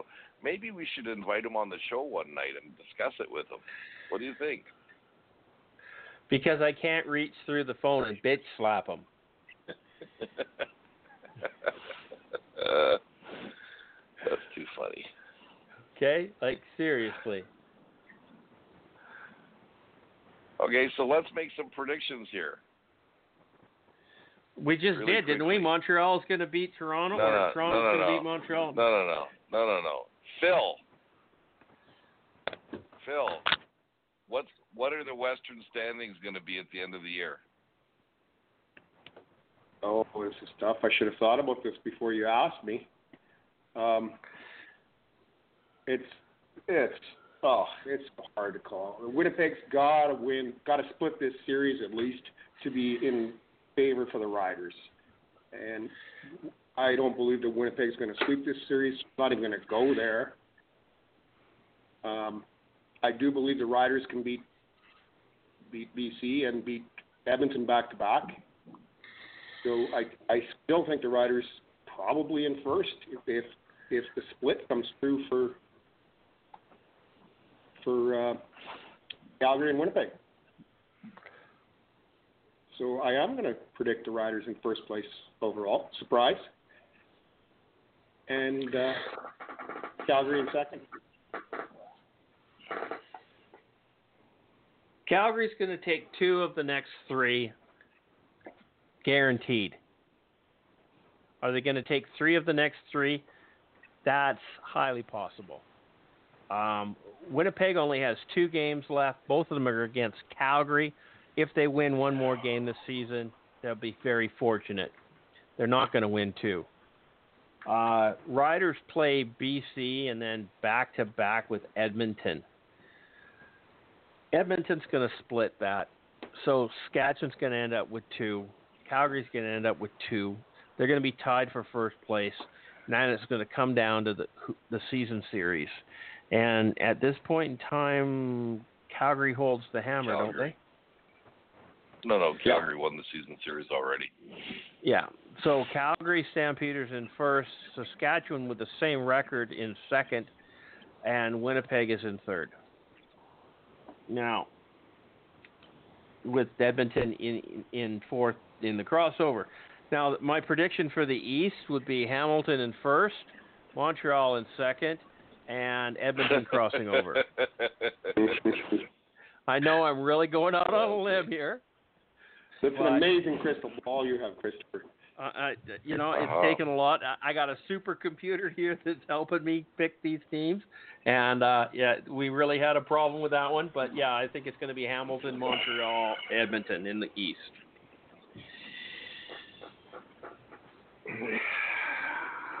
Good Lord, help me. So you know what we should talk about now is: Are we going to get Mark Weddall back on the show before the end of the season? Yes, we are, because I did send him a text. Okay, And did, and you, did you call him a pussy? I asked him Because I don't think that the- works. no, no. I asked him. I asked him if you didn't like him or if he didn't like you anymore. And uh, uh, let's see. Let's I don't see. care if he likes me anymore. Does he like me any less? My comment was, "Yo, Mark, where the fuck you been? Is there a problem?" And he replied, "Nope, been working every day at 4:30 a.m. Today is day 16 of the last 18." I said, uh, "Is this going to change anytime soon?" And he said, "Supposedly slower next week, so hoping to be on." But that was last week, and he decided to go to North Dakota. So I was going to say, I'd probably come. how does he work 16 of the last 18 games when he's in North Dakota?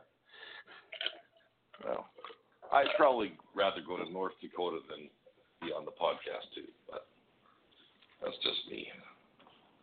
Have you ever been Wow. to North Dakota, Christopher? It's a humdinger No. of a place. Is it a humdinger of a It's a place? humdinger. Oh, Is oh, that yeah, where Long shopping Longmire's is from?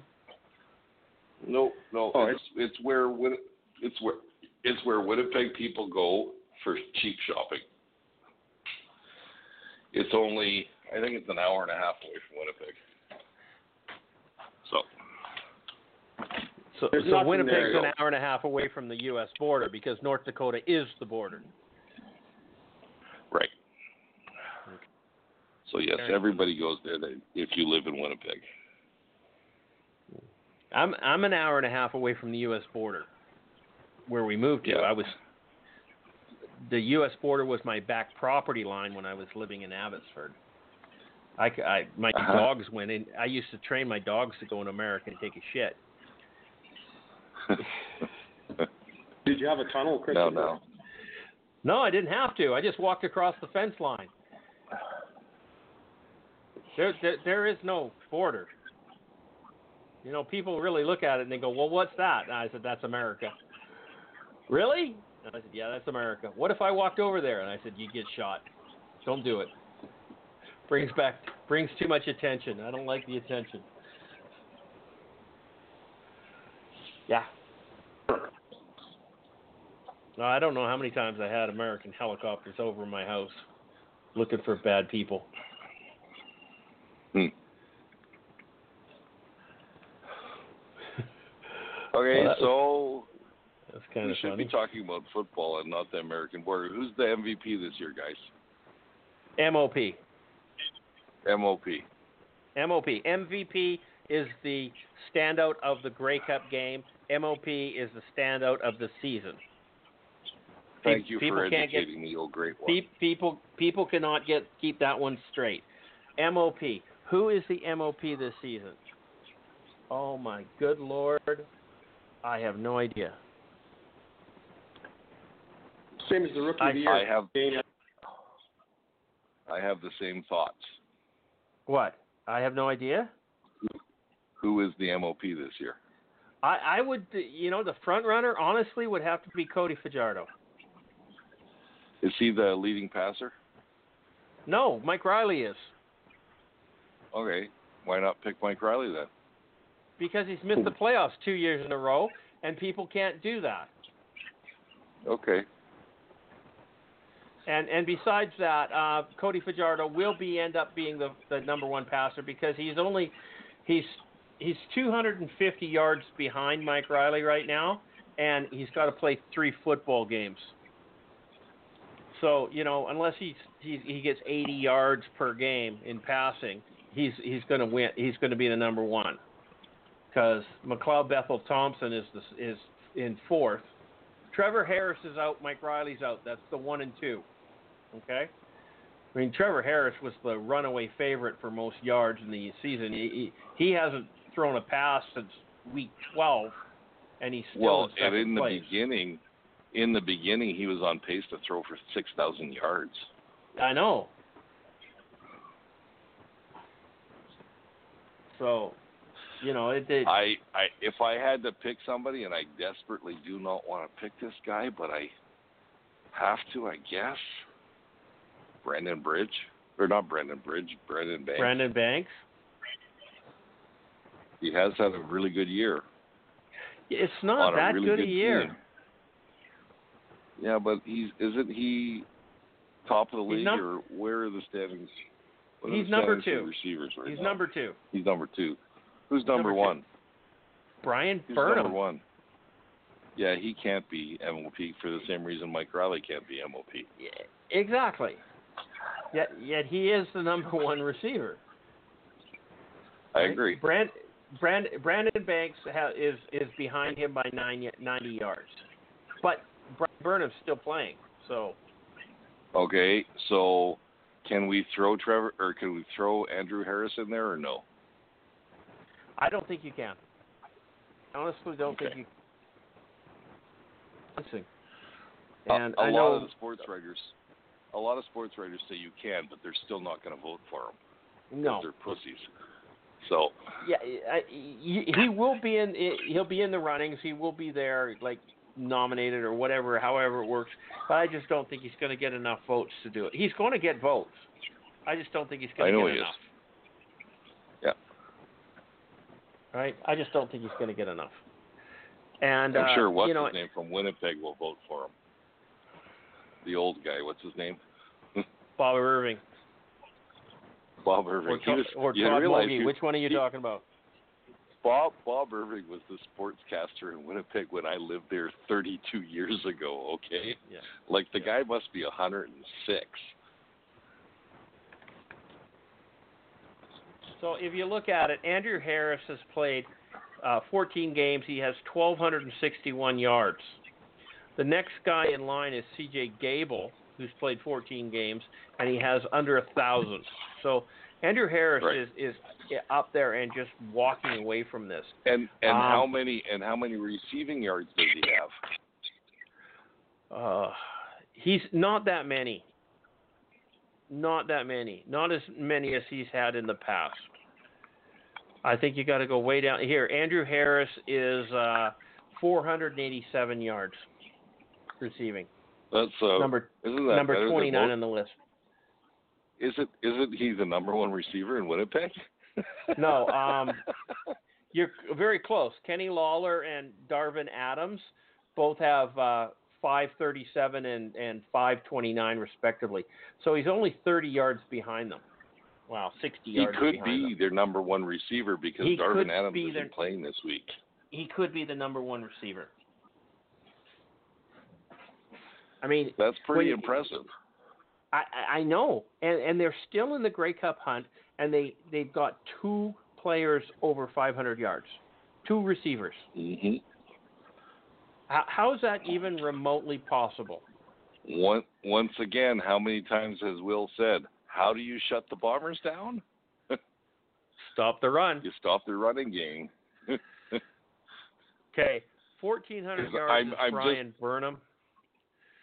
And let's just go down this list here. Matt Nichols. Begelton, I think, is number three, isn't he? In passing or receiving, should yeah, I say? in ca- receiving. Yeah. Uh, yes, Reggie. Reggie Begelton is number three. Uh, Braylon Addison from Hamilton, and then Shaq Evans from Saskatchewan. Greg Ellingson, uh, Edmonton. Derel Walker from Toronto. Uh, Dominique Rhymes for Ottawa. In fact, it you know it's it's you pretty much just it, it's spread right out. Yeah. The second I mean, best, if you're um, talking, if you're talking the best players from the East and the West, you gotta, you gotta pick Andrew Harris and you gotta pick Brandon Banks.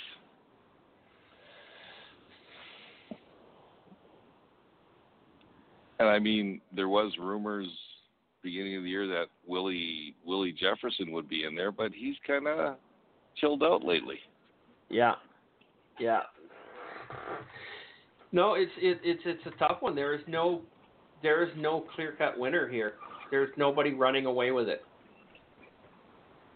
Who are you guys liking for Rookie of the Year? I don't even know one. I don't I- even I, don't even either. I, I couldn't even tell you. Even I got a short to it. list of. Uh, No, of a couple. uh, uh, I wouldn't know who they were. got that right guard in Saskatchewan. No. Sorry, Who? he's, you know, because he's not going to even start this weekend with Philip Blake back on the roster. So, so let's just go. Who? Who? The guy who plays Who? Omega Red in the I, I got a. I, I do have a better question. new movie. And Defensive uh, MVP. Shepley, Dakota Shepley, UBC product. He's an offensive lineman, uh, I isn't he? I don't think Danny Evans is, is a rookie. Technically, I think he's a second year CFLer. So he would be my pick because but I don't. I just don't think he qualifies. Yeah, know he came in the league in 20. And uh, Oh, but there's a there's a receiver in Hamilton, uh, Braylon Addison. Yeah. I think Yeah. that's my runaway favorite right now. I I would have to say that if if he's the He's not. if he's, a not, rookie, He's not a rookie. He's not a rookie. oh, He played I last year. he, He played last year. Sorry, guys, I was talking away and I couldn't hear you guys, and I, I thought you were listening, and then realized my speaker wasn't turned on. You were probably trying to cut me Oh. off. we were it wasn't working. No, we were cutting you off. It was working. It was working. And anyhow, um, yeah, I just don't think there's any. I mean, the rookies who nobody knows who they are anyhow, so I don't know whether that's a valid discussion. I will ask you a question though: Who's coach of the year? There has not been an outstanding rookie this year. No. So Who, who who's coach of the year? There's three good choices. I think there's only one, but that's beside. Who who are your three? I like uh, Craig Dickenson. Of course you do. I like uh, in Montreal. I like uh, the ex Winnipeg Blue Bomber Khari. quarterback Khari Jones. Khari. Khari Jones. Yep. And in Hamilton, I like the the other rookie coach. All three Orlando. Steinauer. Orlando Steinauer.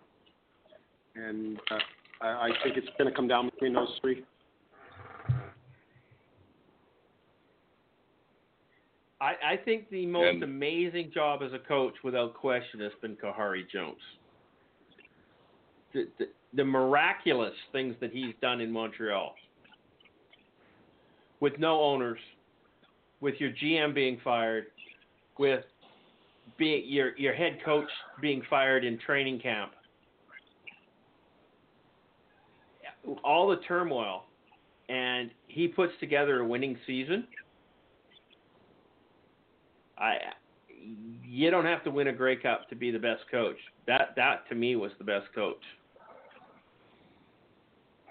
And my argument for Khari Jones is exactly what you said. Plus, plus, you know, one of the things that nobody talks about is he retained all of uh, who was the head coach there last year? Uh, Mike? Sherman, He retained all of Mike Sherman's assistants. Yes, including his son. And and that's right. And look what they've done. Okay, Yeah, they've turned that And- around big time. and and I will But- add one more thing. He still has the intern coach label. Yep. Yeah, that's probably just because he doesn't have an owner. I would assume. Yeah, and maybe Khari has an agent. And and I mean, but you can make an argument for Orlando Steinauer because was it in training camp or just before training camp that uh what's his name left?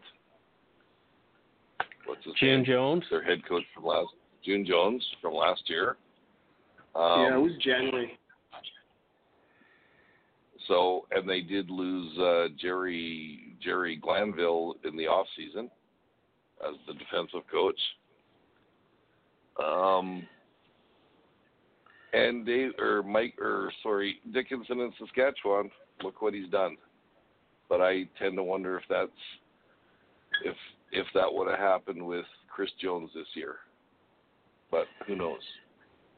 Fellas, when you look at it though, all three of these head coaches that we're talking about to be coach of the year, they all had retained and came into the season with established coaching staffs, uh, with the exception Yep. of maybe the defensive coordinator in in in uh, in or in Hamilton. But of course, Orlando Steinauer may actually be a uh, sharper defensive mind than than the coordinator that left as well. Uh, and certainly more up to date. So uh, it's kind of something that's good to see in the CFL is uh, is promotion to head coach rather than a head coach, you know, GM coming in and hiring a whole new staff. And we've seen how that worked with the BC Lions this year, uh, where you've seen some work like that in other places. But, you know, when you hire that whole new staff, just like with the Riders in 2016, you're going to struggle for a season. And, uh, You know, and I know I know I know Christopher's gonna bark at me when I say this, but I'm gonna say it anyways. I think uh, Dave Dickenson's done a great job this year. I'm not going to bark with, at you. I just don't think that he's he's with, done anything special. With seventy percent difference in his roster this year. Can't argue with you there, so, William. Um, I predicted the the Stampeders to do a little bit worse than than what their outcome has been in the end here, particularly with Bo Levi. Mitchell going down for much of the season. You can't leave Dave Dickenson out of the consideration. I just don't think that he would be voted this year. He, he, he may very well deserve it. That's a good point. Uh, you know, I, I I said at the beginning of the season, Calgary was the team to beat. I have no doubt in my mind that they still are at the end of the season, and uh, so Dickenson was expected to do all of this. I mean, he, didn't do anything that wasn't already done with that team. He didn't get it completely revamped. He didn't get completely new coaching staff. He didn't get it. It, it just yeah, yeah, there were pieces missing, and this year was a challenge, and you could see that it was a challenge for him because of the way that the the Stampeders ended up. But it it he didn't do anything miraculous. Khari Jones was miraculous. What, what, what's that, Phil?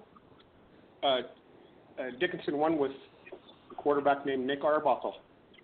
I yeah, that was pretty miraculous. No, that's not miraculous. Not with the way the system that the Calgary Stampeders have in place.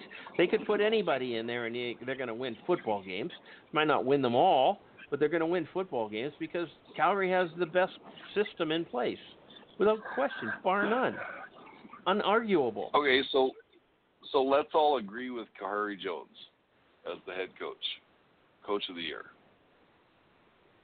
I I'm I'm there. Okay. I can accept that. Okay, so here's a here's a, an award I'd like to have, but but I don't think they'll ever have it. Here's a good one. Who is the free agent that was the biggest bust this year? Micah Johnson. I, I won't say that. I would tend to agree. Sukh Chungh wasn't that big of a Sukh, deal either. Sukh Chungh was right up there. Sukh Chungh was yep. the man, yeah. Um, I, I guess maybe, well, no, I guess you couldn't say Mike Reilly. I don't think Mike Reilly was a bust. He's, he's leading the league in, in passing right now. Right. Just because the right. team was no fucking good around him, you can't blame him. I guess I guess we can't throw DeVone Claybrooks in there as coach of the year either. No, we cannot. Um, oh, okay, didn't think you, so. you could you there could be some arguments to Willie Jefferson being a bust. Yeah, I, I don't think he's got the same pizzazz that he had when he was in Saskatchewan. To be honest no. with you. Um, and I'm just thinking, and Phil, you can probably comment on this. Why didn't they give Willie Jefferson the money and not Micah Johnson? That is an interesting question, and I, I would have kept Willie know- Johnson over Micah, but they, obviously they didn't think that was a good idea. yeah, Willie Nope, Jefferson's uh, decision apparently was was made before free agency arrived, and uh, we, we don't know why and what what else. There, we'll, we'll probably hear something down the road about that, but. Uh, by the same token, he signed a one-year contract. I wouldn't be surprised to see him back in green and white next year, and I wouldn't be surprised to see Micah Johnson is follow. Uh, uh, was it uh, Dennis's uh, Derek Dennis. path? Derek Dennis's path back to the Calgary Stampeders either. Um, if if his is a one-year contract, which I think it is as well. So, oh, it's it's interesting. Yeah, I, I but I, I just don't think you know what Calgary. I don't think has missed Micah Johnson this year. So I, I don't see him them giving him any big money to come back to Calgary. nope. I I don't all. think Huff's going to do that. You want to come back Not to your old kind. salary? Yeah, well, you can come back, but don't be expecting the world from us. And it's funny because I watched Micah Johnson play this year, and I think one of the biggest problems Saskatchewan has is they tried to make him do certain things, and I've seen him as a stand-up defensive end and so on and so forth this year. He's not that player. All right, Micah Johnson is meant to be in the middle, and he's meant to take on three guys, and he makes everybody else better around him. Yeah. So, Yeah. Well. I mean, if, if, if you're taking people out of their comfort zone or out of where they the position that they were good at, I mean, look at Sukh Chungh. Sukh Chungh is a phenomenal run blocker. Okay, he opens holes. Fact. Okay. So you get the BC Lions. He gets to BC. You're paying him a quarter million dollars a year and you don't run the ball. In what world does that make sense? You didn't need Sukh well, Chungh. I I compare Sukh Chungh to Derek Dennis two years ago when he went to Saskatchewan, and and uh, you know the the year before when he went to Saskatchewan, Charleston Hughes made him look normal. Okay, ran all over him. And so he came back to Calgary, and he's played well in Calgary. Once again, it's the system and the guys around you, I guess. yeah. Or they No know his, or they know, or they know his limitations.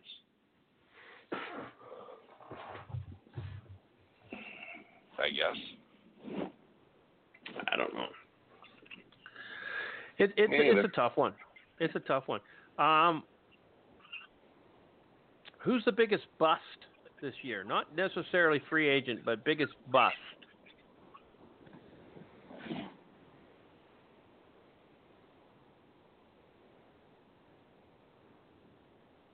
Nobody?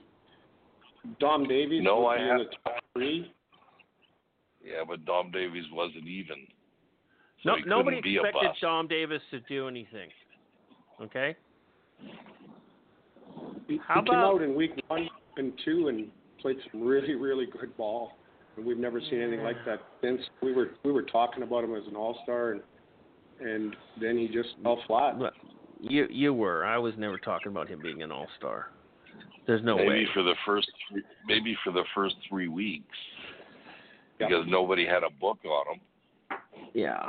Okay, because he hardly uh. played in Winnipeg or wherever else he was. Hey, you you want to hear my biggest bust, Christopher? Yeah, I'm listening. Bo I Levi got mine. Mitchell. Bo Levi, Bo Levi Mitchell. Mitchell.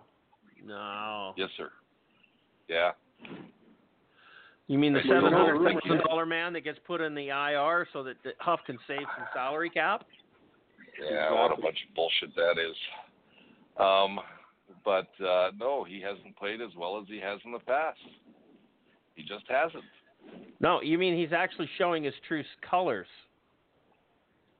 No, he hasn't played as well as he has in the past. It's that simple. He does not have the team around him that he has in the past. Yeah, I'll go with He, Christopher he, there. And he he does not make the Calgary Stampeders better.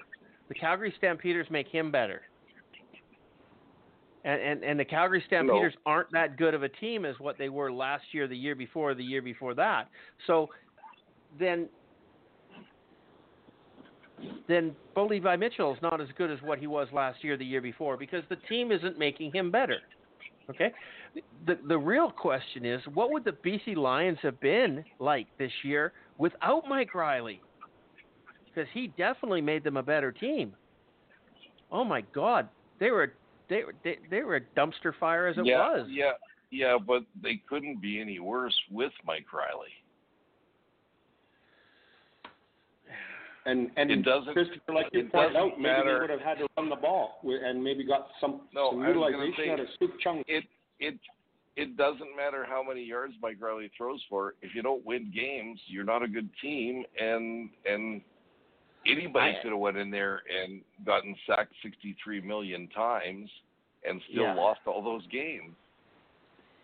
So, I mean, let's face it, and and I don't want to put I don't want to put auto or BC down, but who did they beat this year? Ottawa, Ottawa, Toronto.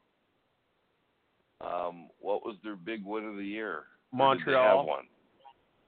Montreal. There you go. And that was a rookie coaching mistake. That's Yeah. why they won. When you Yeah, play from behind, so- you tend to rack up a lot of passing yards as well.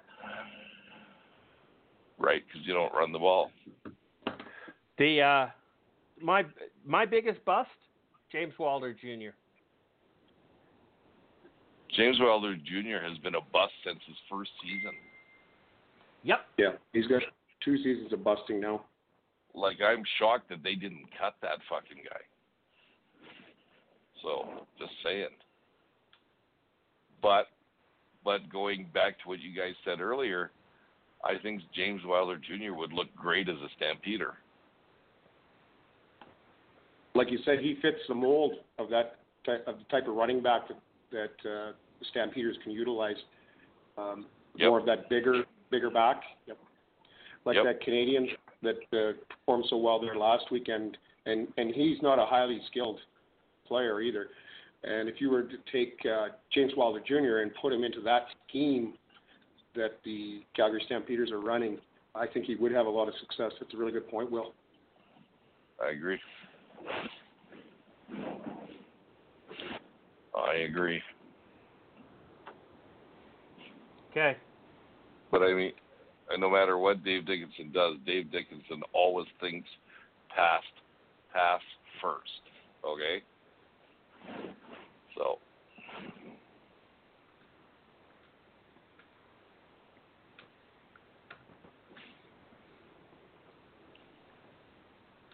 And look at that. We've managed to kill a whole two hours, Christopher, talking about nothing at all.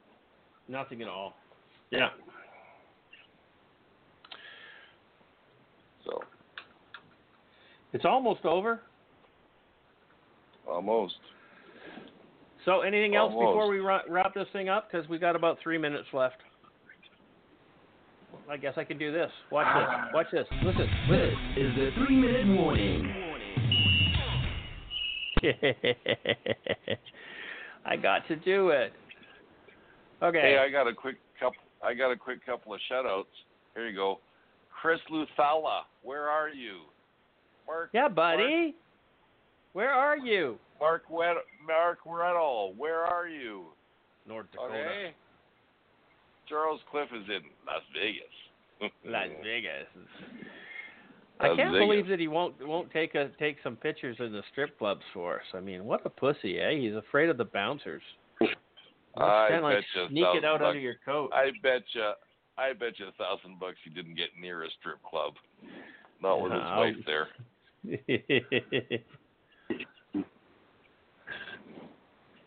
Yeah, what he took a picture out front of a Baskin Robbins or something like that. Yeah. That's, you know, He- yeah, and that's he not my did- my. He did go to the Hash House to Go Go. He did go to the Hash House to Go Go, which is great food. Yeah, my idea of a oh. great trip to Vegas would probably involve. I'm just guessing. I don't know. It's been a while since I've been there. Probably involve strip clubs, and I would at least take a picture of the outside of the joint, just so my buddies knew I was enjoying myself.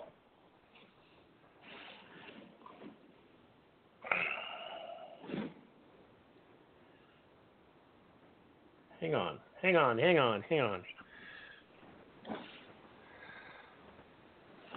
We don't have time Oh. to hang on.